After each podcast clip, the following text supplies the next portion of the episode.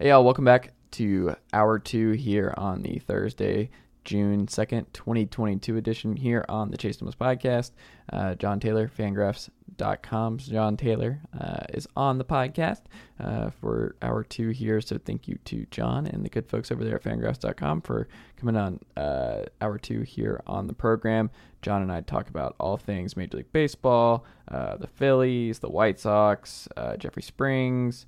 Um, all kinds of stuff. The Cubs and a really heartwarming story there this week.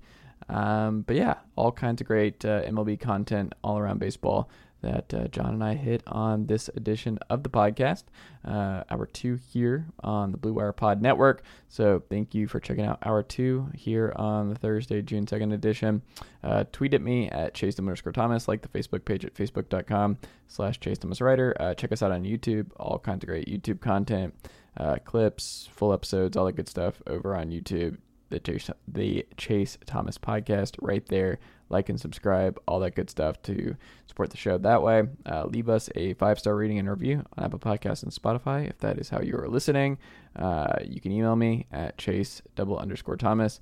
All that good stuff. Read me, sportsrenaissanceman.substack.com. Type an email. Never miss an issue there.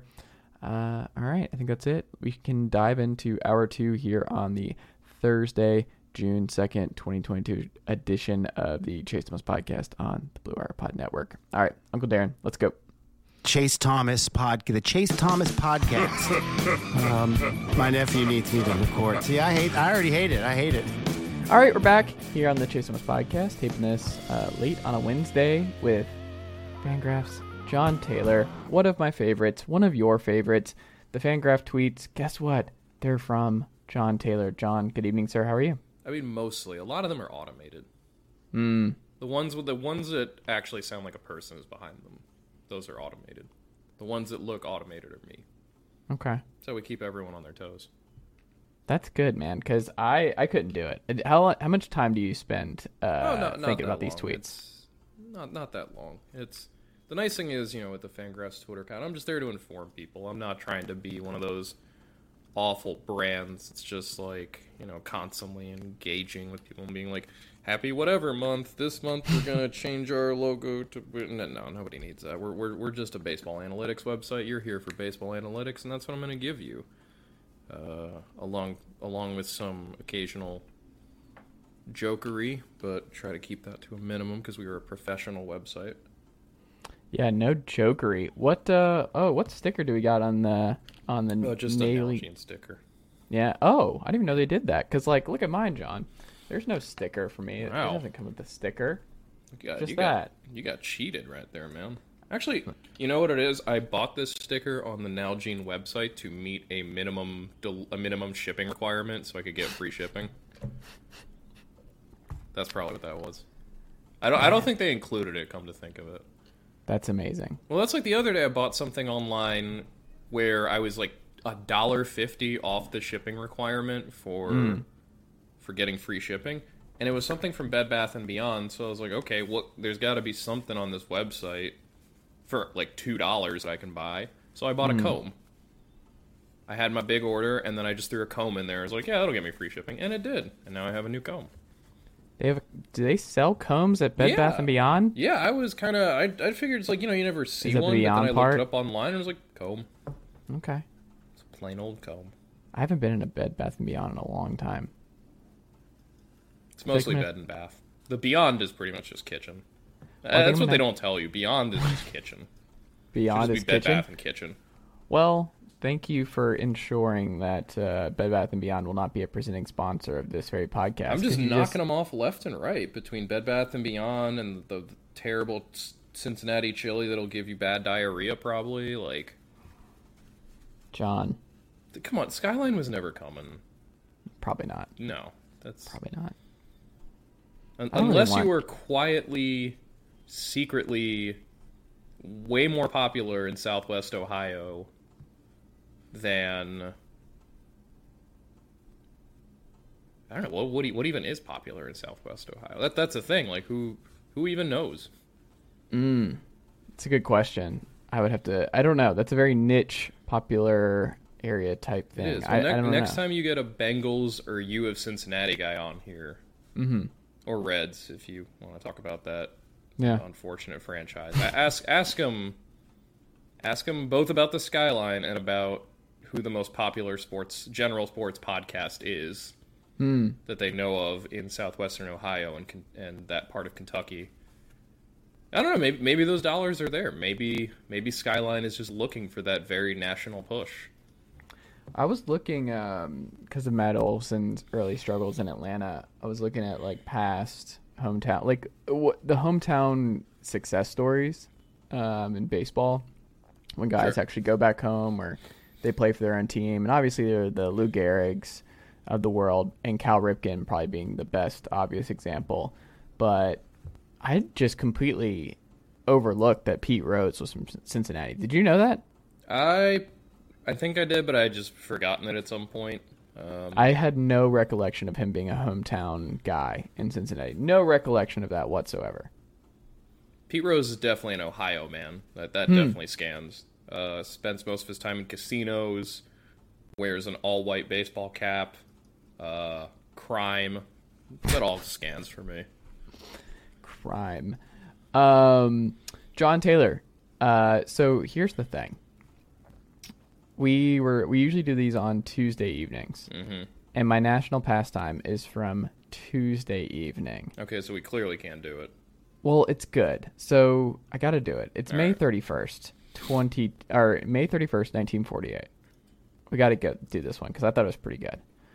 Um, here it is. Tommy Lasorda, best known as the Dodgers Hall of Fame skipper, strikes out twenty five batters and collects the game winning hit when the okay I don't even know how to pronounce this Blue Jays affiliate. It, it- you do, you see if you can give uh, this a better shot than me. John S C H E N A or excuse me E C T A D Y. Oh, Schenectady. Schenectady. Okay, Yeah. there you go. It's a town in upstate New York. There you go. Um, that I, there you go, John. Thank you for doing that because I had no idea. Um, Blue Jays defeat the Amsterdam Rug Makers six five in fifteen innings. As one does. as one does. The promising southpaw who goes the distance in the Can Am minor league contest played in Mc- McNearney Stadium believes he probably threw more than 300 pitches during the game, John. It's a lot of pitches. It's 300. 15 innings. 300 pitches. That's like a- that's 1948. like Japanese high schooler level of pitches.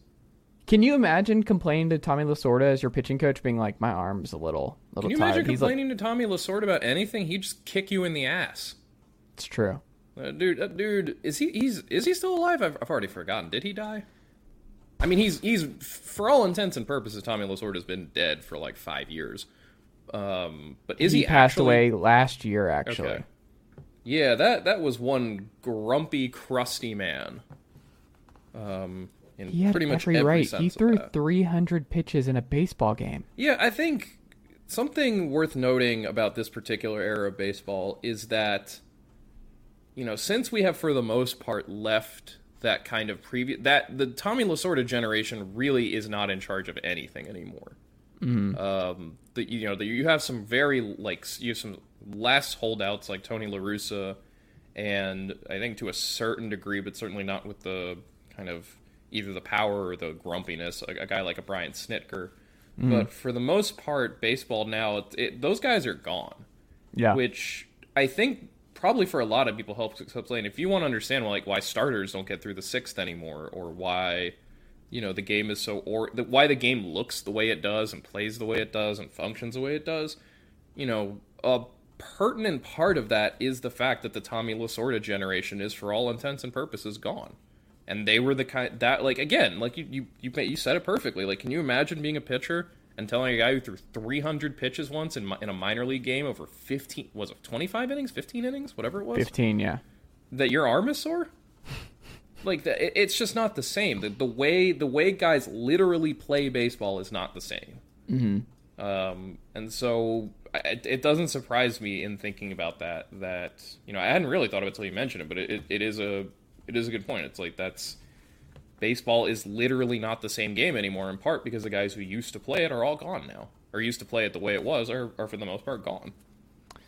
I uh, I'm reading Marty Smith's book, and I'm almost done with that one this week. And he has a whole chapter on Tebow playing baseball uh, and pivoting to baseball, and like why he did it, and uh, that always being his favorite sport growing up, and that's what he wanted to do since he was like four years old. And he was just like, I'm gonna go do that.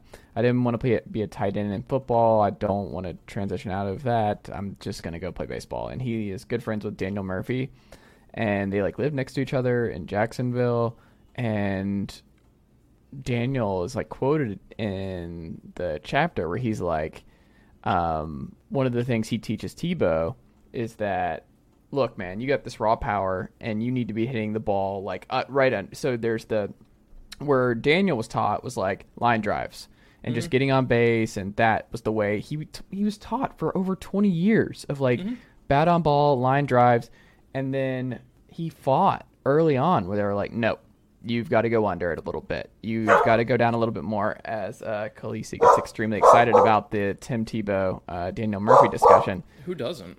Who does not want that discussion? Wow, this is good. Um, we're going to see how long Khaleesi will go here for a second. Uh, the fiance some. Um, whew. Khaleesi, I'm trying to podcast. You know the podcast is going on. She doesn't care the podcast is She going on. Oh, there she There. goes. There, there she goes. Bye, Khaleesi, and that is your Khaleesi minute here on the Chase Thomas podcast. It was only like 35 Um, seconds. Yeah, it was great. Um, but it was interesting because he was like, "That's where you go under." So Tebow just like learned that. But I just imagine like, can you imagine being in the room for a lot of these hitters, Major League Baseball hitters, who have, who knows how many times they've just taken a swing a certain way and learned a certain way, gotten paid a certain way, and then being told, "No, you're going under it from now on. You're going under these We- pitches." yeah. We have a, a inter- a short interview with Eric Hosmer up on the site done by uh, David Laurila, who's our, our resident interviewer guy. But one of the things that comes up, and pretty much right from the bat, is the fact that Hosmer is not a lift launch angle guy. He has always been a guy who hits a lot of ground balls. Um, and I asked him about that, obviously, you know, and just kind of a, you know, what what has changed for you as a hitter over your career? Because obviously Hosmer came up um, I believe 2010, somewhere 2010, 2011, somewhere around there. So he's been he's been in the bigs already for a while. And he mentioned, you know, I tried uh, trying to put the ball in the air more, and I just realized it doesn't work for me because he was one of those guys who was taught, you know, when he was a when he was a youth and as in as a high school player and um, and then the pros as a as a young player, you hit line drives. So his approach is to hit down on the ball, not up. And it's it's interesting to think about that too. That like you know that Eric Hosmer, you know, everyone has probably yelled about Eric Hosmer put the ball in the air a million times by now. He tried, and it didn't work for him. You know, it didn't feel natural. It didn't it didn't work with his swing. He felt like he was. Uh, I think he, the the phrase he used, but he was or the way he put it, he was pulling off when he tried to do that because he I think he was just trying to get he got a little ahead of himself doing that and he just went back to what he's been doing. So even even just that, like there is that very visible like line where baseball was one way and now it is another way, and then you you like a guy like Eric Hosmer or, or managerially like a guy like Tony La Russa is caught somewhere in the middle, I suppose. Yeah. I guess and maybe less so in the middle for Tony La Russa and like more like 25 years behind. Or sitting in the back of the cruiser. There you go. I don't know how to transition out of that, John. It's That was- okay. We don't. We don't have to. Tra- I mean, we're we're going if we're if we're talking about one train wreck in TLR, we can just go to the other one of the Phillies. Oh, Here's your transition. This is now the Jon Tayler of Fangraphs. Actually, you want to before we get into the Phillies, you want to know something Right. funny because Yes. I was just I was looking it up today. Um, over on Fangraphs, you can chart uh, playoff odds over a specific stretch of dates, including you know changes over one month. Mm-hmm. Do you want to know which team had the biggest positive playoff odds change in the month of May? Hmm, let me think. I'll give you one guess.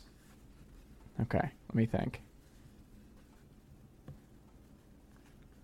I'm still thinking. I'm almost there. Hold on. Hold I on, should've- John. I'm You, you need a almost there. producer who can just throw the Jeopardy music on behind this kind of stuff. I just I get one guess. I don't want to get this wrong. Um, the month of May, biggest jump. Texas Rangers. The Chicago White Sox, Oh, unbelievably, despite the fact they are 500 and I was going gonna to say the Rangers are up to 500 now, or right around there. So I was like, is it the Rangers? Uh, well, the Rangers are the problem that the Astros are in that division are just True. way damn better. Well, I was just um, thinking wild card where it's like Yeah, but the White Sox have had their odds jump by almost 19%. Or jump they haven't been good. 19%. That's that's what it's funny. I was talking about this with my editor. I was like, that's something I would love to put online, but I really do not want to see what the reactions are going to be if we say that the team that's most improved its playoff chances in the month of May was one that looked functionally dead for three quarters of the month. that's insane. It is. The our projections really don't like the AL Central. Nobody likes the AL Central. no, the AL Central is is a bad division for bad people. I mean, that's a great, uh, just full encapsulation of just like how we look, view teams and situations and things like that. Mm-hmm. Yeah, if, just- if you were to tell any White Sox fan, you know, any White Sox fan who just coming off this miserable, not miserable, but this month where they've just, you know, so many things have gone wrong, be like, hey, good news though, your playoff odds actually went up. yeah, They'd be like, are you, are you kidding me? yeah, that doesn't feel like it. It does not feel like it. Um, somebody's playoff odds who did not go up in May. I'm No, no. certain of this. The Philadelphia Phillies. John. Philadelphia Phillies. Um, Joe Girardi came out this week and said that he is not worried about his Phillies' job security. Um, they're just simply not good. I mean, Harper's missed some time, but they spent more this offseason, and they're just the Phillies. Like Dave Dombrowski is just he keeps spending, he keeps trying, trading away guys, but it just is not working in Philadelphia this year. Once again, um, what would you what would you point to as the biggest the biggest reason? And does Girardi really have any any part of this blame for what's going on this year? I mean, if you were to ask me to list out the reasons for what's wrong with the Phillies, I don't. I mean, I, I don't know that Girardi makes number one on my list. I don't know where he would place on my list, um, but I, I don't think he's the main problem there. Like, I, I don't know if Joe Girardi is helping right now, but I don't think it's as easy to say, oh, well, everything gets better when you get rid of Joe Girardi. Um, I think the biggest thing, like you said, I, I mean, it, it sounds kind of simple, but they're just not. They're truly just not a good team. They are very limited defensively. They are the worst defensive team in baseball. No, no way around that. They are absolutely terrible defensively. They have a short bullpen that cannot hold leads, that cannot throw strikes, that cannot be trusted with runners on, that cannot be trusted in high leverage situations. Uh, they have a lineup that is very top heavy. Um, they seem to have been affected very severely by the dead end ball and whatever else is going on. I, uh, Jayson Stark's most recent column talked about all about the Phillies, and he mentioned one of the things is that Citizens Bank Park, which has always been one of the most hitter friendly parks in baseball since it opened, particularly for power, has played pretty much the dead opposite of that this season. Uh, he thinks the humidor that's been installed there, although I, I, I do not know if the humidor had previously been in Citizens Bank Park or not, but he, he thinks the humidor might have something to do with it. You know, obviously that's, uh, you know, that's a big part of it. Um, ultimately, though, it's weird because you, you just kind of want to say it's like, well, it's, well, it's just the Phillies. What did you expect? You know, this was a team coming into the coming out of the offseason, right? I personally looked at them. I, I didn't see anything better than a 500 team coming out of that squad. You know, what, what was the reason to be more optimistic about them? Again, they had a bad bullpen.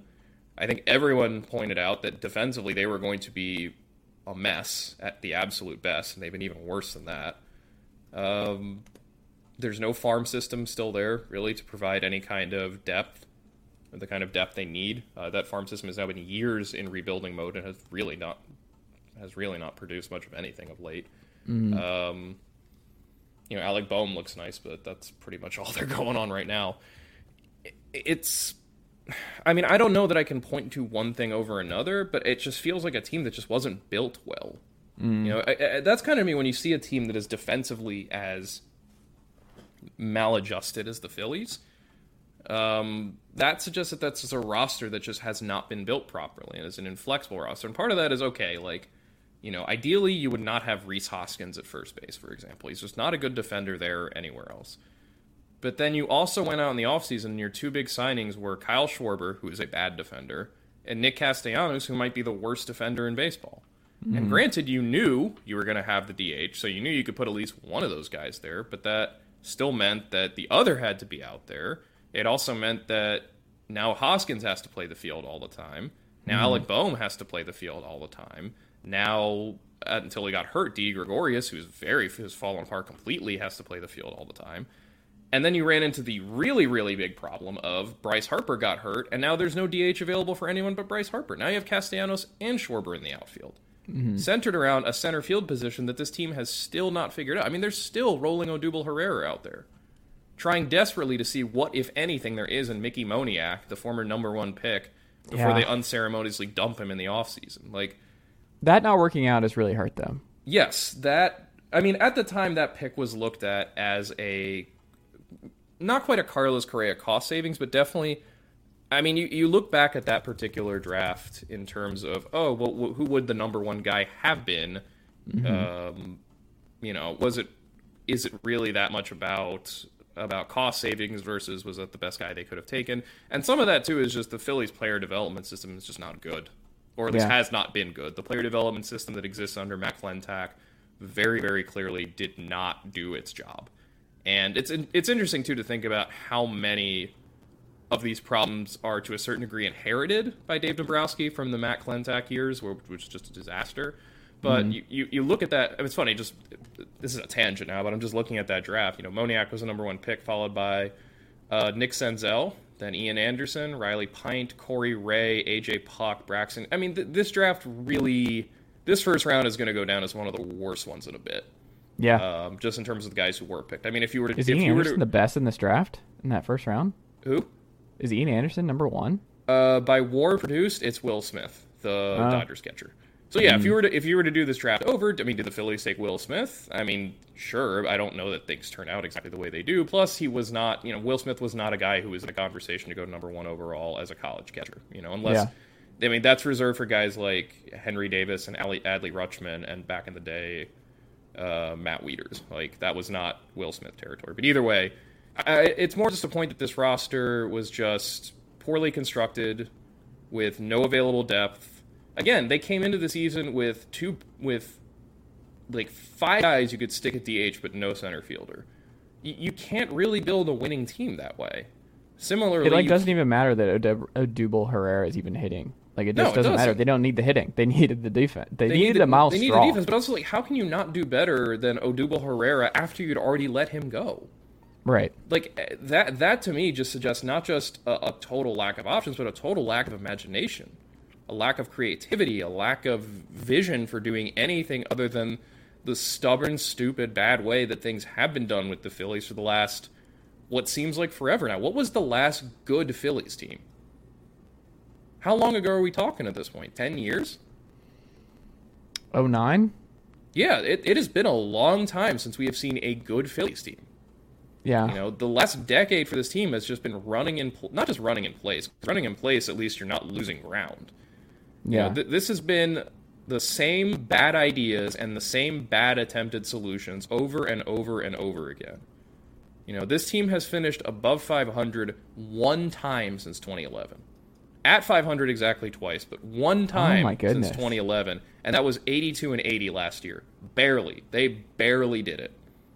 This is the definition of a mediocre team that is usually bad. And so wow. I that that to me it's like to a certain degree it, it it is not Joe Girardi, it is not just the players on the field. It is the franchise behind them that continually seems to make the wrong decisions. Like if there's anything you can count on, it's that the Phillies brain trust will make the wrong decision. You know, their their list of things that they have gotten right in the last 10 years is a pretty narrow one. You know, it's mm. Aaron Nola, it's Zack Wheeler, it's I mean, it, it's Bryce Harper. I mean, but Bryce Harper was a, a no-brainer. Well, I mean, what else? What else has worked for this team? What else have they gotten right? Yeah it, it, it is just that if so if, i guess to, to, circle back around if you if you want if you want to if you want to ask what the number one problem with the phillies is it's the phillies it's the people mm. in charge it's the people who built this roster because ultimately you look at this roster and you're like what what better is this team supposed to be doing it's a bad bullpen with a bad defense and a shallow rotation and a top heavy lineup that's a 500 team at best to me I, that's the thing i don't really understand no, no, I do understand, but it's like I, I can't personally get to a point where it's like, oh no, the Phillies should be better than this. No, they, no, they shouldn't. What what eh, what evidence do we have from the last eleven years that the Phillies should be better than this? This is what the Phillies are. This is just what they are, and this is now what they've been under this is now the third regime to try, to take control of this team and try something better and new and different, and they're just not doing it. And so I wonder at a certain point, you know, beyond is Joe Girardi the right manager for this team? Is Dave Dombrowski the right person to be running this team? It is interesting though that they they're different. Like the Phillies, I just love diversity in baseball. And as someone who watches a team, so I have a stat for you, not to bring everything back to the Tennessee Volunteers, but John, when you're in everything school and when you're dominating the SEC tournament and uh, the regular season the way the Tennessee baseball team just did and uh, the way they did, it uh, it really makes you think. Um, but one of the things that made me think about was the fact that they had 141 home runs this season, 141. They gave up as a team 141 runs throughout the course of the season, tournament included. They had just as many home runs as runs giving up over a full season plus the tournament. Pretty wild. I kind of love the Phillies were like, screw it.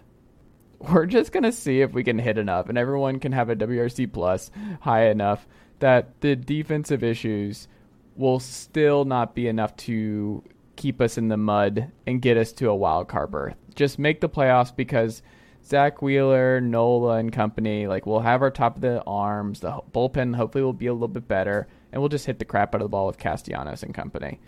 Um, and that's just not no what's it's not- happened. it's not a. It, it's just not a viable strategy. yeah. You, you can't just ignore defense, or at least you can't ignore it to the to the point that the Phillies did. Yeah. Uh, just reading Jayson Stark's column. This is um, he wrote this. This was published on well today, uh, right Hmm. before the game, right before today's Phillies game against the against the Giants. Uh, they before entering tonight's game, they had a negative 22 defensive runs saved as a team on the year. Um, that is dead last in the league, and they have finished last in that category three times in the last five years. You you not only does it not work, you have proof specifically that with this particular team, it doesn't work. You are too bad defensively. You cannot finish last in defensive runs saved and and think that you can actually make the playoffs in that unless your pitching is all strikeouts all the time and you have and you've resurrected the 1927 Yankees offensively. You can't do it.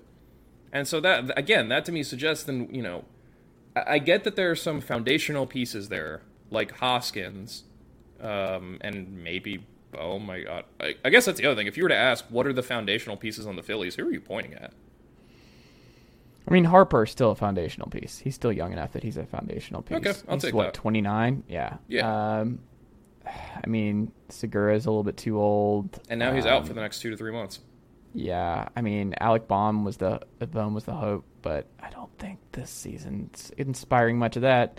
No, I mean you're you're Um, looking at probably Harper and Wheeler and Nola as the guys you feel good about going forward, and Wheeler and Yeah. Nola are both on the wrong side of thirty.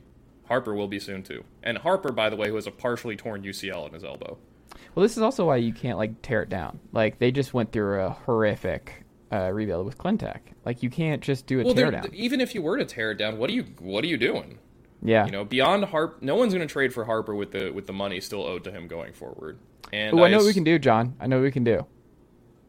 you we start a team in Vegas. combined we combined Philadelphia and Miami the rest of the way. That solves both problems here. That does solve a lot of problems, I think, for both teams. But I mean, the truth is, this Phillies team, if you were to try to tear it down, you're not going to get a whole lot in exchange for what they've got. You know, I I would imagine that if they continue to struggle and they are, you know, I mean, continue to struggle, they're 12 and a half games back in the division. The division is over. for What are their Fangraphs odds for even a wild card right now? Uh, Fangraphs season odds currently are. are just like add computer noises if you'd like. Uh, current playoff odds are 18%, which feels 18% too high. Mm. You know, I feel like it was significantly higher a few weeks ago. Wasn't it like thirty something? Not too long ago when Probably. I mean, if you were to if you look at our graphs, I'm sure we'll just see the Phillies in what is essentially uh, what we in the business like to call abject fucking free fall. um, so their high point on the year was back on April 11th at 61.2 percent. okay. They dipped as low as 32.2 percent about That's what I five days into yeah. May. Rebounded up to 46.5 percent a week and a half later, and are now currently down to 18. This is the lowest they've been all season. They are Hmm. closer in playoff odds to the Marlins than I think. Probably this is this is probably the good way to look at it. of hmm. the National League teams, they have the worst playoff odds of any non-tanker, or the best hmm. playoff odds of any non-tanker aside from the Marlins. Which is also, hmm. I think, a, I mean, a whole different topic illustrated the fact that you know they're just like half half the baseball teams are good and the other half are just you know stinking on ice bad. But the Phillies, they might that, again we we project them to finish 81 and 81, uh, two percent chance of winning the division, 16% chance at a wild card spot. It's really hard to argue against those numbers, except for maybe they should be even lower than that. You know, It feels is- like the it feels like the NL is kind of already sewn up though in their playoff teams, I mean, right? you could you could say that about the American League too. Like like, you, Hmm. you look at the same thing. The the number of teams with playoff odds in double digits in the American League is uh 11 Mm-hmm. currently. Sorry, hold on. Let me. I make sure I'm doing the Three, math. Four, three, four- seven, ten. Yeah, no, 10. Ten. Sorry, ten. yeah. There are ten teams with with double digit playoff odds in the American League, and there are twelve playoff spots. Yeah. So yeah, I mean, I everything is that. I think uh, I, I forget who who wrote it, but someone made the point in a column the other day that the postseason, the the the league is pretty much set. Which is kind of the other thing. If you're the Phillies, like this year was supposed to be just an automatic entry into the postseason. Yeah. Because if you're an if you're an NL team, like you knew that there were three teams in the NL West that were going to be really good.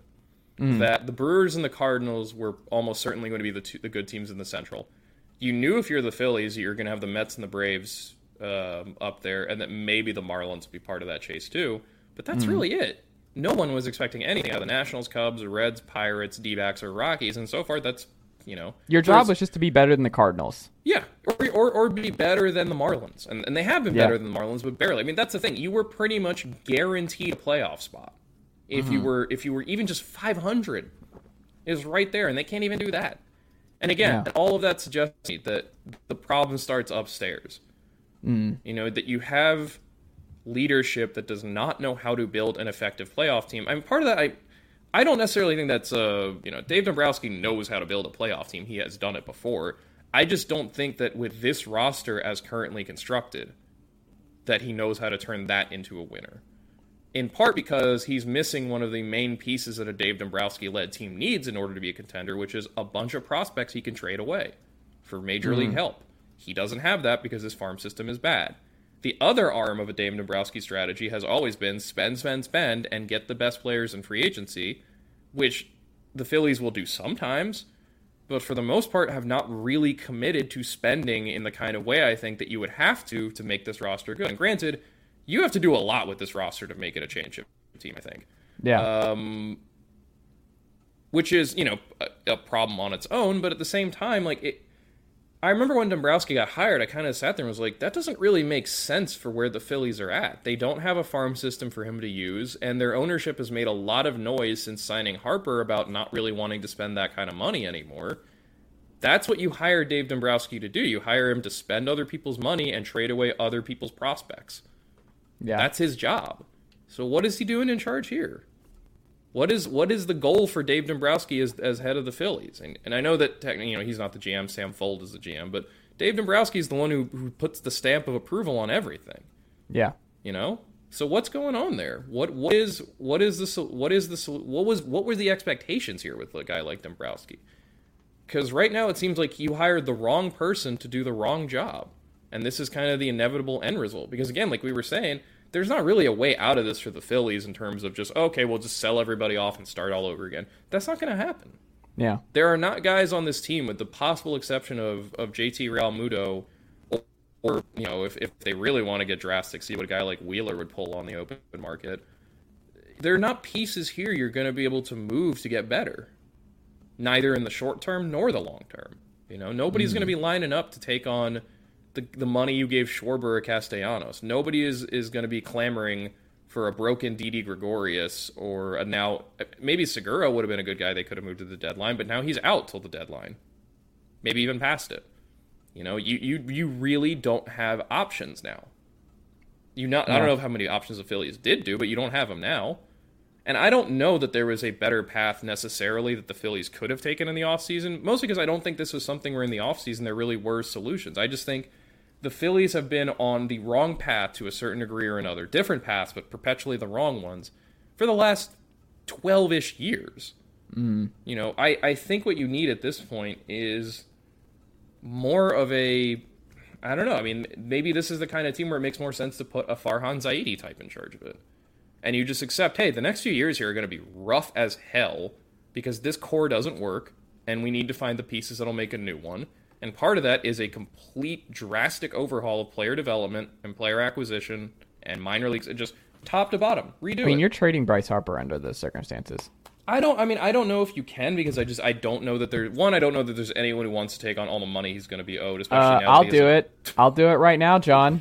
I think the other problem is you have to convince. Can I Harper offer you a Marcelo with that. Zuna? and that, that's kind of thing. I don't think Harper goes along with that.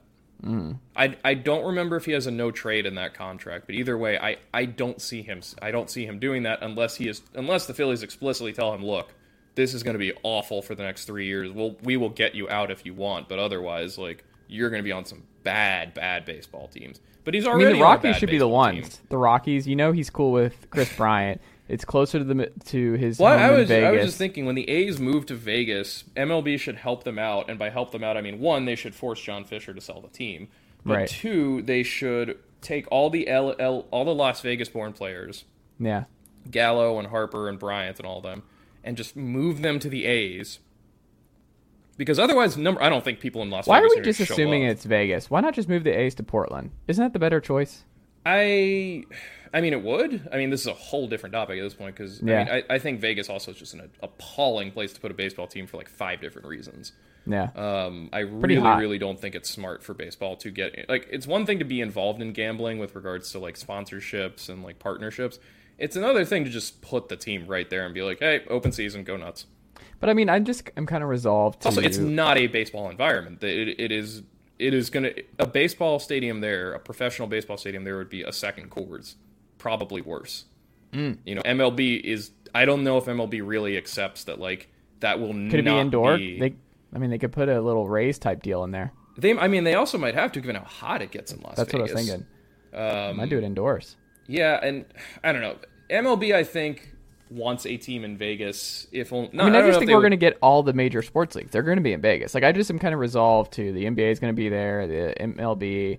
Like, Vegas is just getting everyone. Like, that's just Sure, and I, and I think MLB is not going to pass that up, assuming that Right. they can find a deep-pocketed local billionaire who's willing to, to you know, front the tab. Mm. But I mean, regardless, when it, when it comes to Harper and when it comes to Phillies, like I, I don't know where they go from here. I don't know what the solution is because do you play it out though the rest of the year? Do you just see I how think you have goes? to. I don't really know what else you can do. I think you're you kind of you're deadline. locked in with a lot of these guys. You're locked in with Harper. You're locked in with Castellanos, with Schwarber, with Wheeler, with Nola, with Realmuto, with you know, with pretty much all of these guys. And it's not Yeah. like there are prospects in the system that you're just waiting to see. Oh well, let's give them some time to. I, I mean, who who is down there that you're really, you know, that you're really dying to see in a manner speak? Like you've already got Bohm up. You've got Bryson mm-hmm. Stott up now, who has not been playing well, in part because I think he's been just yanked all over the diamond and between between the majors and the minors twice already. Um, you know, you you have some pitching uh, a little further down in the system that you feel good about. Mick Abel, uh, obviously Andrew Painter. I mean, there are good players down there. Painter and, and Abel in particular are very very good young pitchers, but they're both an A ball. You're not seeing them anytime soon. You know, your your best prospect in the high minors right now is Matt Vierling. Mm. That's not a guy you're cutting. You're you're making space for. You know, the Phillies of Yeah. the future, if they're going to be good, are going to be guys like Abel and Painter and Griff McGarry. You know, and those guys are at least two or three years away.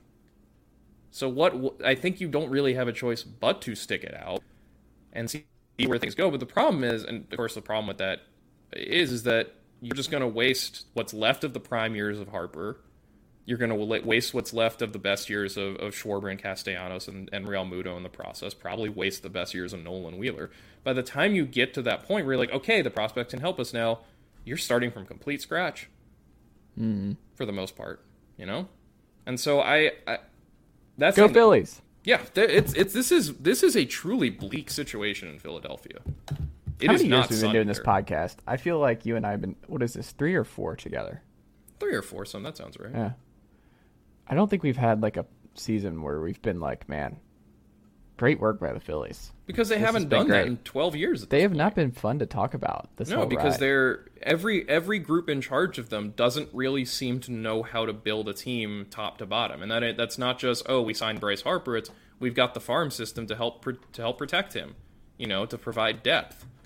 When is the last time the Phillies picked a guy up for the cheap and made him better? You know, Rays style. Like who, if you're looking at that Phillies roster right now, like who is the guy where they they kind of scooped him up out of nowhere? Maybe he was you know it was like his third team or whatever, and they've made him better. No one. There's no one. no one's ringing a bell. No, they don't. They don't do that. They do not. The guys they bring in who are on like team number five or whatever, or like the Jeurys Familias of the world, they don't make them better. They're, that's just a place. That's like a. The Phillies are kind of like a nursing home in that regard. It's just a place where they just get older and worse. You know, there's there they don't whatever their player development and and and whatnot is not even player development, but just the eh, their coaching staff stuff. They don't make guys better people players do not come to this team and get better. They get Yeah. worse for the whole, or they just continue to stagnate along. Again, that th- all of it suggests a leadership that needs to be replaced, mm. and that this team needs an entirely new direction going forward, with a pronounced focus on the farm system and on player development. Because again, they have spent. This is not this is not a, a vision, or this is not a team like the Reds where you can just say, "Oh, well, they just stopped trying; they're not spending anymore." They spent a mm-hmm. lot of money on Harper and on Schwarber and on Castellanos and on Wheeler and on extending Nola and on getting Realmuto, and they give up a lot of prospect capital for that one too. They have spent the money. It has just gone nowhere because you cannot build a team on free agents alone, which has long been a Dave Dombrowski staple. That doesn't mm-hmm. work very well if, well, part of it is if you just kind of strike out with some of those free agents, but also if you just don't have anything behind them. And if those free agents are fundamentally flawed in a lot of ways. Again, Castellanos and Schwarber are fantastic hitters when they're when they're on, some of the worst defenders in baseball. Hmm. And you're you're currently stuck with both of them in each of the outfield corners t- for the entire season unless Harper's elbow magically heals by itself. There's nothing they can do about that. Or, or again, at- yeah, or again, the center field situation. When you're reduced to bringing back 30 year old Odubel Herrera, like you just you, you that that is one of those things where it's like when you do something like that, it's like okay, then some something's got to change. You cannot be in a leadership or a front office that does something like that and still expect to command the respect of anybody when you're forced to dig that deep into the garbage pile because you have so completely screwed up one of the most important positions on the team for a decade running at this point. That's, I mean, that bringing back Odubel Herrera is indictment enough on this Phillies leadership and the bad job that they've done, and just the total lack of forward planning that they've had throughout this whole thing. Speaking of a lack of forward planning and things not going well, but for whatever reason the numbers are in favor of them, the White Sox, who might just be bad, and yet they just continue. This is a brilliant galaxy brain way of doing things, Jon. They just look more dead and their numbers go up. That's just how this works. Maybe it's like actually being bad and helpless. Fangraphs will take notice and are like, hmm, I like this. I, I like I like what I'm seeing here. Playing dead, playing possum. I see what you're doing, Chicago. I see what you're doing, South Side. I'm not gonna fall for your tricks. Uh, Dallas Keuchel getting optioned or Tim Anderson going on the IL. I see your game. I see the long game. We believe in you. If I'm a Twins fan and I see that, I'm terrified. Where I'm like, what are we not seeing here? What what what are we not se- like? Uh, Well, it's- explain it's- to it's- Twins fans like what's going on with Fangraphs and why they should not be panicking. Well, it's funny to me the Twins are. I think if you look at the Fangraphs, if you're familiar with the Fangraphs playoff odds, a lot of it is just it gets rest of season projection based on a variety of things. So in this case, you know, you're projecting the strength of schedule going forward, and we have the White Sox as having one of the weaker ones going forward. Um, you're projecting, you're using projections for the players who are on that team and what we, we expect them to do going forward. And that's kind of the thing about the White Sox is when you look at that roster and you look at the guys who are on it, of course you're going to get some positive projections because, um, I mean, look, their rotation has been great. Um, They have stars in a lot of in a lot of places who, I mean, yes, Yoán Moncada has struggled badly. Yasmani Grandal has struggled badly. Like, Uh, Eloy Jimenez has been both hurt and bad when he's been on the field. Luis Robert, Luis Robert has missed a fair amount of time, but like, you know, th- these are players that our projections still like because they are very good players with you know with a lot with a, with big ceilings. So if you want to understand part of why our playoff odds actually improve for them, I mean, part of it is that. Part of it is the AL Central is a mess beyond the Twins, mm. and I, I mean, I think it just boils down to that our projections still believe in the overall excuse me, talent level of this team in a way that it doesn't for a team like the Phillies because, mm. know, I mean, uh, as we've just gone on about ad nauseum, there really are a lot of problems with that Phillies team that you know projections just can't ignore. But I don't know. I mean, I, I personally like I don't always agree with our playoff odds just in terms of like the, the, the simple numbers they spit out. And looking at that White Sox team, I, can buy the fact that they have one they have one challenge in the AL Central, and that's the Twins and the Twins are racking. Guardians are playing okay. They're a little Guardians feisty. are playing okay, but I, I, have a really hard time seeing them keeping that up. A lot of their offense has just been built on uh, singles getting through, getting past bodies. You know, well, I mean, if Bieber figures it out, a guy who's throwing 90 miles an hour right now, down from the 93, yeah. 94 he used to work, like Bieber's not bad. Not not to say he's bad now. I just don't think we're going to see the Bieber of old anymore because that would require his velocity going back in a way that it, it just has not all season.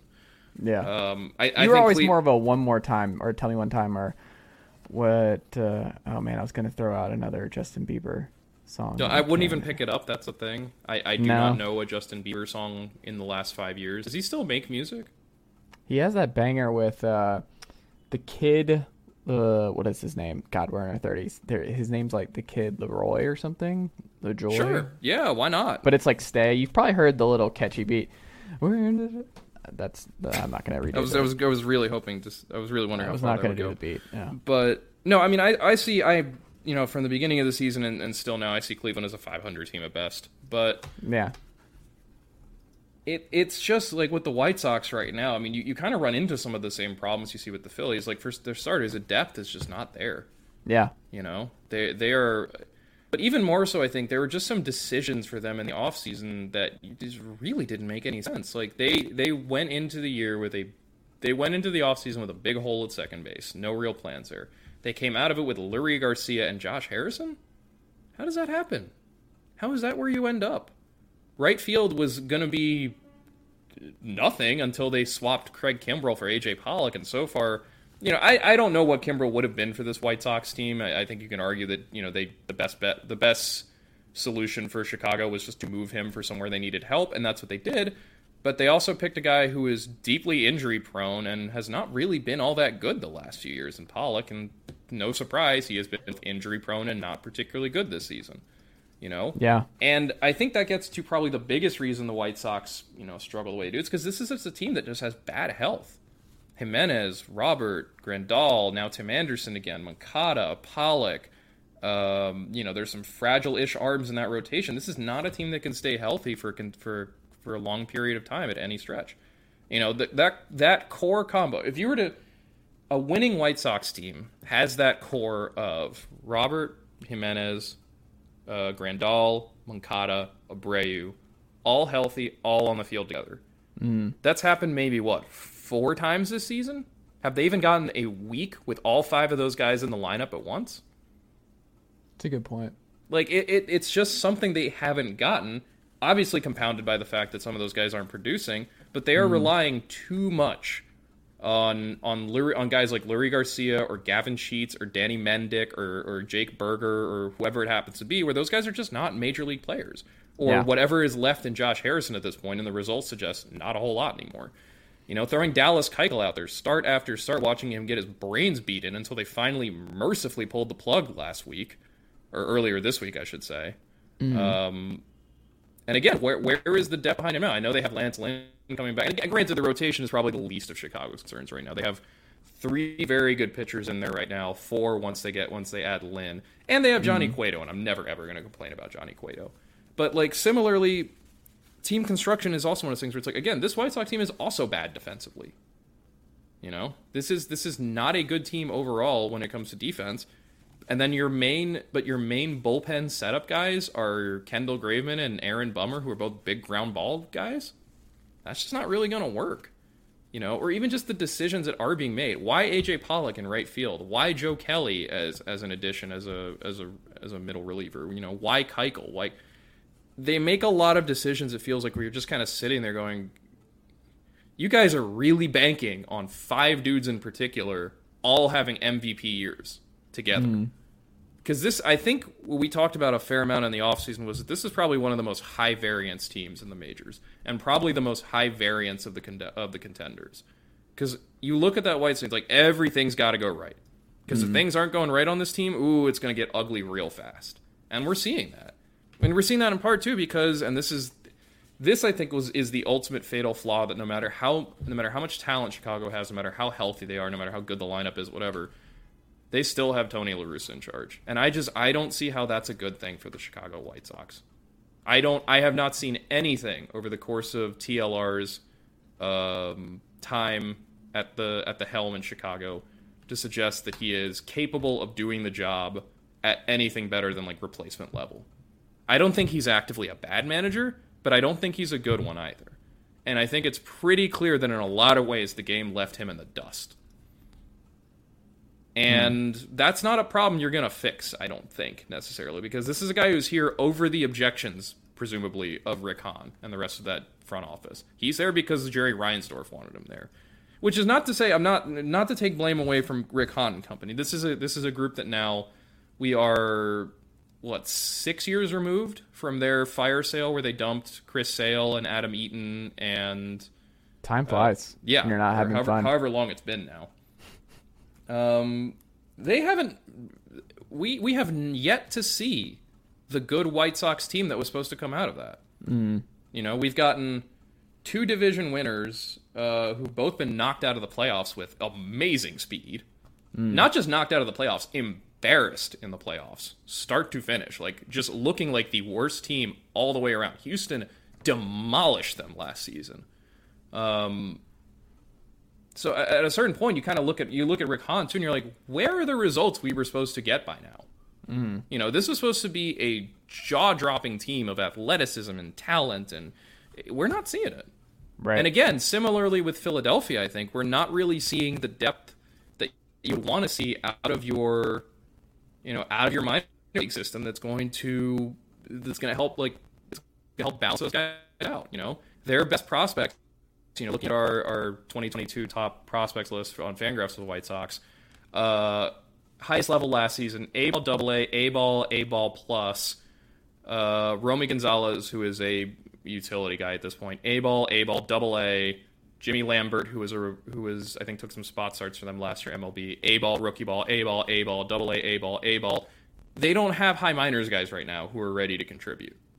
You know, again, that depth is not there. And part of that's they graduated some guys, part of that's they traded some guys away, but there is not a group of guys there ready to contribute. And this is that's not a it's not a strong farm system either.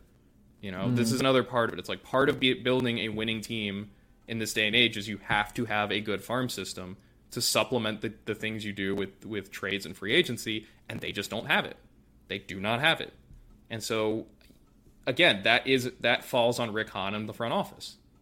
You know, that that you know, their best prospect right now is a 20-year-old third baseman in high A ball who we have a 45 plus future value grade on, which is not bad, but it's that would put him I don't think, and I'm, I'm going to double check on this. I do not think there is a White Sox prospect in our global top 100. I do Huh. not believe that is the case. That's surprising. which it is. Like you would think Chicago would have a better just like, produce good guys. Like you know they. Right. But yeah, I'm, I'm looking right now. There is not a single White Sox White Sox prospect in our top 100. That's really not a good sign. That's really really not a good sign. They have struggled very badly to develop talent the last few years. And so again, Phillies wise, they're not they're not as in, in dire straits as the Phillies are. I don't think. Um, Yeah. You know, certainly they, they they have the advantage of a better division. I think a better overall talent level. Certainly a much better pitching situation. But you're seeing some of those same problems of an inflexible roster without a whole lot of depth, the weak farm system where the manager is probably not the best guy to be in charge of this, and where you're just looking at the front office and going, why are you guys still here? You have not really mm-hmm. accomplished the task you said you were going to accomplish, you know? Because that was the understanding is when they dumped Sale and Eaton and everyone else, that, hey, this team isn't good enough now, but give us some time.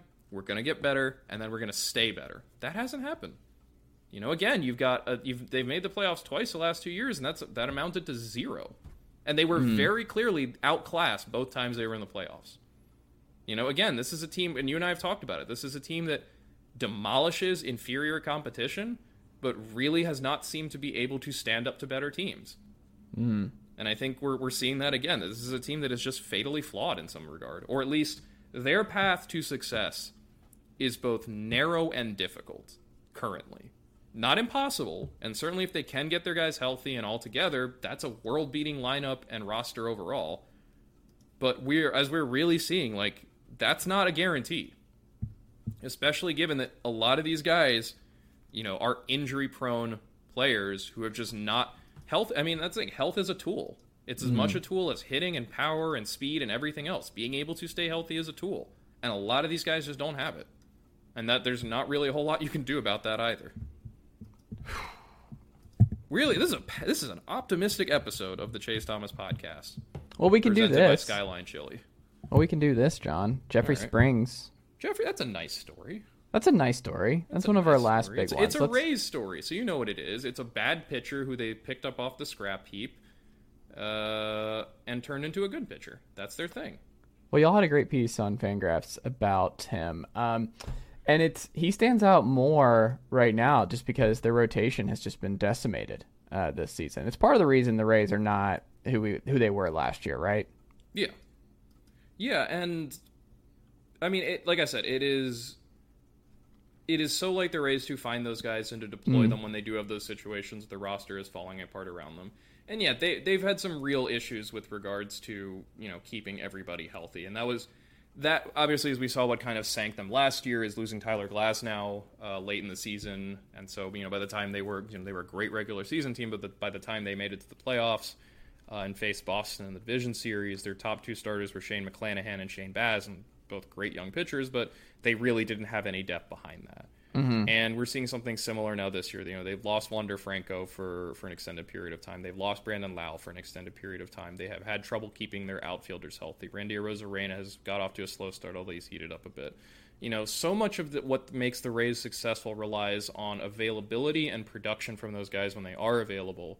Mm-hmm. Once you get guys, once you start losing guys to injuries, or once guys like a Rosarena aren't producing the way you know that you you know want them to basically mm. you're in a lot of trouble because the machine just kind of starts breaking down piece by piece. You know th- this is not a team that can survive injuries well because it is such a on the one hand it can because it's a modular enough roster you just you know you, you plug and play guys as need be but there's only so much talent you can lose and only so much talent you can replace. And so I mean, again, Springs is is a guy where you know they they did the very standard Tampa Bay thing. They found a guy who, you know, I remember watching him on the 2020 Red Sox. He was abominable, one of the worst pitchers I've ever seen. You know, great, good stuff, but no command. Everything was a bullet off the bat. You know, nothing really working for him. The Rays pick him up, stick him in the bullpen, let him do his thing. But you can just see like you can easily see what the what the Rays strategy is. And you, then the the big thing with Springs is you look at his is his pitch usage.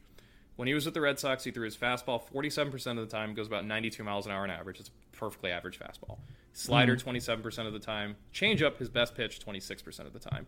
Now with Tampa, that has gone to a he throws his changeup 39% of the time. Hmm. He barely he doesn't throw the slider much anymore. He's lowered the usage on the fastball, but that's what works. He, they just told him, "Hey, this is your best pitch. Just throw it Yeah. a lot." It really is not that simple. The Rays, like, simplify things simple. in a they way. do, but that's that is their that is one of their great strengths. They Yeah. pick players up or they develop players by telling them, "Hey, here are the things you're good at. Focus on those. Develop that, and just roll with that." That's all. I you think need I think I want to send Charlie Morton to Tampa for the summer and then get him back come October. I think Charlie Morton might like to go back to Tampa for the summer. I mean, he got a title. He's happy. He did. He's Okay, chilling. that's fair. That's fair. And plus, He's he's, home. You know, he's Yeah. having a good time. He's, He's, he's near his family. I mean, he's old. This is the end for him anyway. this has got to be it, right? This is Yeah, this is. I'm. I'm sure when Morton's contract is up, which I believe is this after the season, he will retire. Yeah. Um, that feels very, very guaranteed to me. But, Mm-hmm. but that's the thing. Like the Rays are just like, hey, throw your best pitch more often, and the result has been hitters, you know, far less bar- far far fewer barrels, you know, lower exit velocities, uh, just better results overall. His changeup's a great pitch, and it makes sense. Just throw your great pitch more often. But yeah, with with regards to the Rays, it, it, it is tough just for them because, like you said, they've just dealt with so many injuries and they've had to shuffle things around so often. But again, they just they survive and succeed because they're able to find those guys like Springs, where it's like, hey, you do one thing really really well, let's work with that, let's Yeah. make that better. Um, yeah, but uh, again, that, that that's the tough part for them is like, but there are only so many injuries you can survive, and in particular, Lowe and Franco are. And I don't think Franco's going to be out forever. And it seems like what he'd been injured with had been bothering him for a while, so it's probably for the best he's on the injured list now and has time to recover. Um, and eventually, they're going to get both Baz and Glasnow back, hopefully, um, from the elbow injuries they have suffered. I know Baz is already pitching in, in AAA, and, and I imagine Glasnow will be um, maybe a guy they have for the last month or so of the season because he's about nine months out from Tommy John surgery. But yeah, I mean that's that that is just that is how the Rays operate. Is they find those they find those. I should mention too a big loss for them, Andrew Kittredge from their bullpen, uh, who's been on the injured list now for the last two and a half weeks. Uh, another guy they they really another another guy where they found him to like do the thing you're good at real a lot more. Um, yeah, I, I, Jeffrey Springs is a very nice story, and he's a very Rays story. It's just the, the, the problem with the Rays, is not just obviously the injuries they've suffered, but also the Yankees are very, very, very good, and the Blue Jays are not bad either. So, which is, the, I mean, the usual for them. They've always had to deal with this kind of stuff, but yeah, it's it's a lot harder to deal with it when you just don't have that many healthy bodies anymore. Well, Jon, I tried to end that one on a positive note. Yeah, Um, I'm just, I'm not, I'm not letting it happen. here you go. Here you go. I know how we can end this positively, but we're gonna hit t- we're gonna hit three negatives really quickly. Carlos Martinez gets an 80 game ban. Uh, Brewers lose Woodruff following Peralta, and the Mets option Dominic Smith. All happened this Sad week. News. Oh, you want some more sad news? Uh, Uh-oh. Grayson Rodriguez, the number one prospect in baseball, just left. Uh, just left his start with the athletic trainer. Oh no. So let's hope that's not anything bad. Meanwhile, the Phillies are getting absolutely wrecked right now by the Giants. So, Mm. Mm I know. Well, Corey, uh, Corey, Cody Clemens debuted for the Tigers this week. We're that's not good news for me. Go, go to hell. That family can go to hell. Man, what did Cody do to you? Nothing. What did Cody? It's his dad. His That's not Cody's fault. Dad. Don't put that on Cody. Don't put that I on Cody, the Jon. right to think that, uh, to think that Roger Clemens is someone who should experience no joy or happiness for the rest of his life. Wow, putting that on Cody. Spencer Yes. Torkelson's hitting a little bit now. Let's see, man. Let's just wait. Um, the last thing, and we'll wrap up here.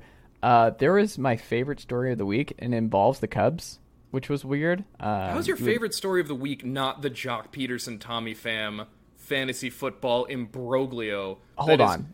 Every part of that has been the single funniest thing to happen to baseball in the last. At least since we learned that the Astros were literally just banging on a trash can to steal signs.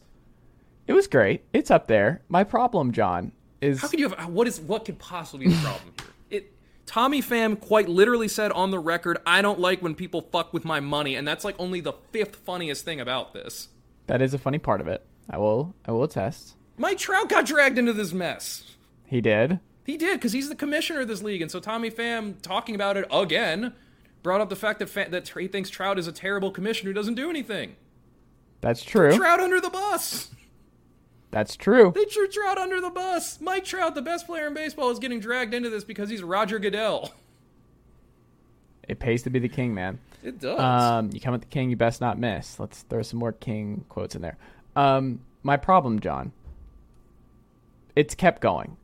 I've wanted to. I want all of my news in like one fell swoop, and every four hours getting a new update, or every night getting a new update on this. Where I'm like, okay, I just need it all out there. We need Mike Trout, Tommy Pham, We need a sit Joc down. Pederson, like a sit down, and let's just move forward from the sit down. I can't take any more bits. No more bits and pieces. That's But where I'm at. I, all I want is at least once a week, Joc Pederson has to hold up his phone in front of a bunch of very amused reporters and scroll through the group text and go, "There's the GIF of the Padres that I sent." yeah. You know, that's making fun of the Padres, and it's literally guys lifting dumbbells, and the Padres one gets. Like I, I want constant updates about the shit posts in that group text. I want to know how it is that Tommy Pham got so incensed at memes that he quit a ten thousand dollar buy-in fantasy league with like in like September. Mm-hmm. That dude was out by like week four over Jeff Wilson. I mean, I'm telling No you, like, part of this is not funny.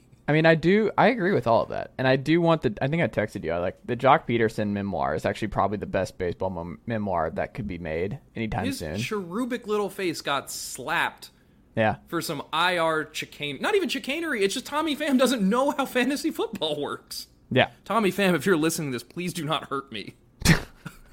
I respect and value you as a person and a baseball player. Just don't Oh man, join the major leagues anytime soon, Jon. Yeah. Um, but okay, what is what is this Cub? What is this Cubs thing that is supposedly better than this? Christopher Morel and Nelson Oh, yeah, guy. Velazquez both got called up this week. Mm-hmm. Or uh, well, Vas- Velazquez got called up this week. Velazquez, and Morel's Morel's been up been a up couple weeks. two weeks now. Yeah. Um, but it's weird because Velazquez was assumed that he was going to be in because I think he uh, was he in AAA and then they jumped like Morel jumped him from two. Morel jumped from Double A. Yeah, that's right. Um, and then it was like, oh, he wasn't expecting it. But they've grown up together. They have been best friends for Mm-hmm. for life. Morel described Velazquez as he's my bestie when they both got called up and are playing together. And it was like a surprise when Velazquez got called up. And uh, Morel was genuinely uh, overjoyed about it. He said, "quote I told him stop kidding with me." um, it was That's. that- I mean, that's a a delightful thing. I- I have a he had like a hitting streak this week. Yeah, I, I have a soft spot too for. I know they're they are so um, manufactured basically just to make you feel things. Like every team now does them as a matter of fact because they understand it is just instant virality and instant good feelings. Mm. But videos of guys getting told that they've been called up. yeah. Uh, the Orioles did one for Adley Rutschman. The Mariners did one for Julio Rodriguez. Like uh, when he made the opening day. Did the Braves do one for Michael Harris? I don't even remember. Uh, I'm, I'm sure it's somewhere out there that they had whoever AAA Gwinnett's manager is sit him down and be like, "All right, Michael." Really- Oh, it's it's a Tuiasosopo. Yes, it is. It is, is of the Tuiasosopos? It, it's Of Matt. the Tu- USC Tuiasosopos? I don't know if they're related. I mean, how could they not be? How many that's Tuiasosopos can there be there? Well, I mean, he was a base. He was a utility guy in the bigs. oh, wait, I think. I know who you're talking about. I think it's Uh, Matt Tuyaya Sosopo. Yeah, I believe. Yeah, I think he is part of that family. Okay. Uh, yeah, Matt Tuiasosopo. Mm-hmm. So, okay, he, I, he does not have a, a deep South accent. Then I just kind of assume No, very much not. that. So I assume that whoever was just in charge of AAA Gwinnett was just going to be some real like Brian Snitker. Hold on, let's it's just you be careful here. Would you like to know where I'm from, Jon? I am from Gwinnett County, where the Gwinnett Stripers are. Be careful, Jon. Oh yeah, so it's Tuiasosopo, the younger brother of Marques and Zach, the son of Manu Tuiasosopo. Mm-hmm. Okay. Uh, his father and brothers played college football in the Pac-10. Manu at Yep. UCLA. Sorry, it was UCLA, not USC. And his two In older Washington. Mm-hmm. brothers Washington. Uh, their older sister Leslie played volleyball at Washington. His brother-in-law is Micah Owings, and this is the funniest part of his Wikipedia oh, I didn't page. know that.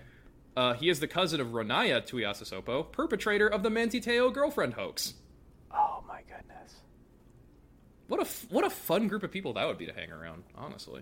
I want a doc, HBO doc for that family. But I, I guarantee there is a video of Matt Tuiasosopo. Um, I, I can't get over how much fun it is to say that name either. I guarantee there's a video, or no, because Harris got jumped from Double A, so it wouldn't be Tuiasosopo. Yeah. It'd be the Double A manager.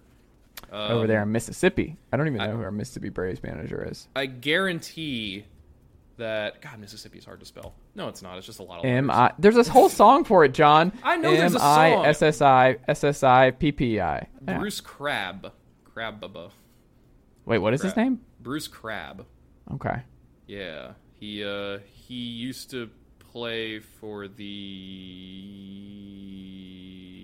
Expos. Or he was drafted by the Expos out of Gulf Coast State College in Panama City. He's from Louisville. Uh, Jon, look out! It's thundering and lightning behind you in New there's York a lot City. of lightning. Uh, yeah, Crab, one of those Cloverfield. never got out of the minor leagues, but No. um, yeah, just I, I imagine there that video has to exist of him sitting Michael Harris down and being like, "Kid, you're going to the show," and Harris just do that thing or you bend forward, and, like, and then all his teammates will come in and be like, "Yo, bro, you're going to the show." Like, Well, I think there was one story where he he did say, but I, don't, I think this was an AJC. I don't think this was a team thing where he he told his parents they needed to pick him up from the airport because he's a local and a kid too.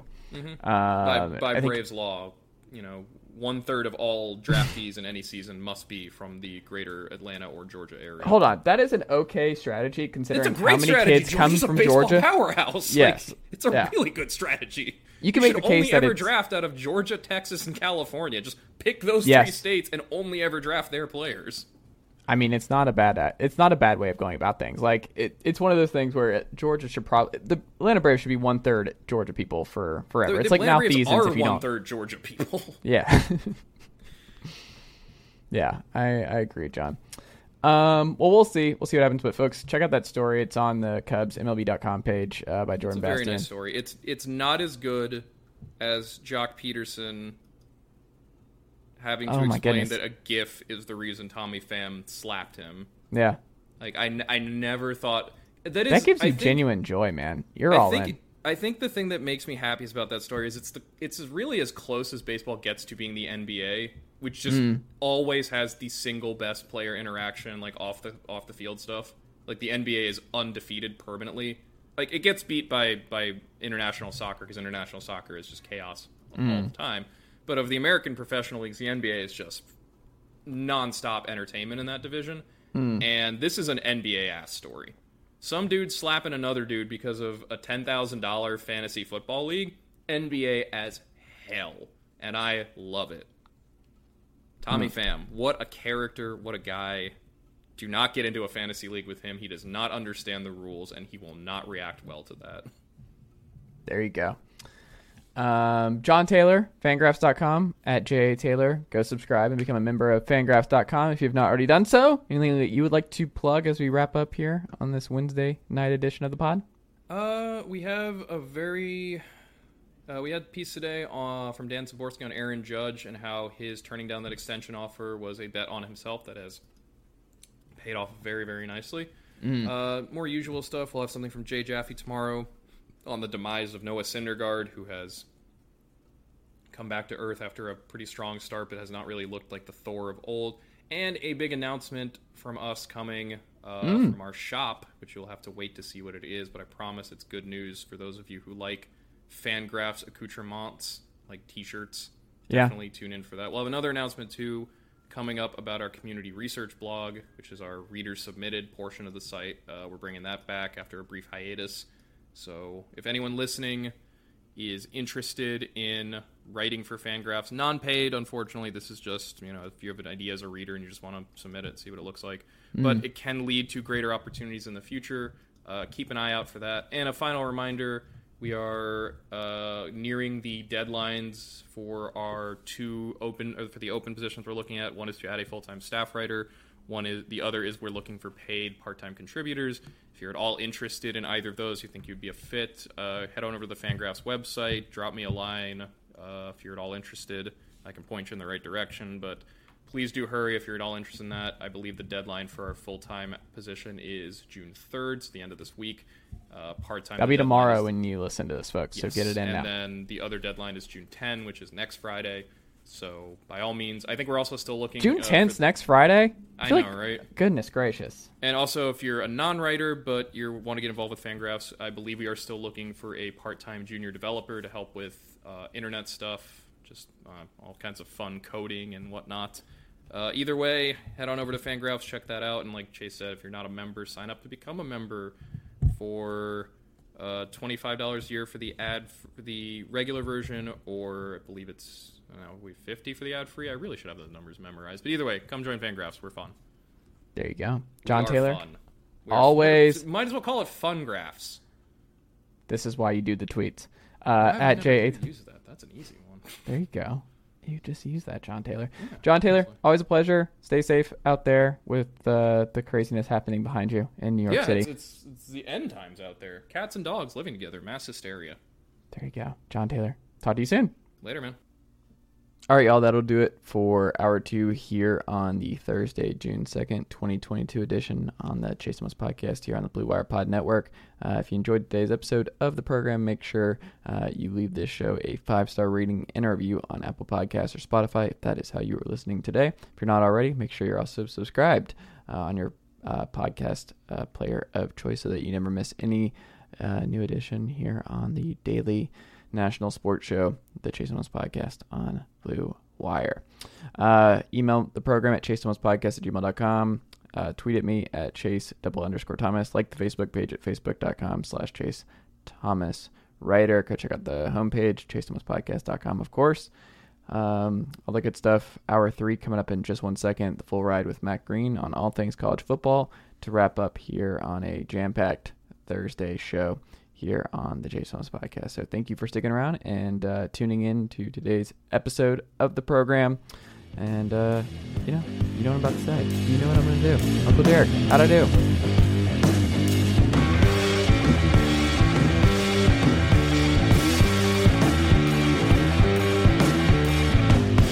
Nicely done, nephew. Chase Thomas Podcast. Hell yeah.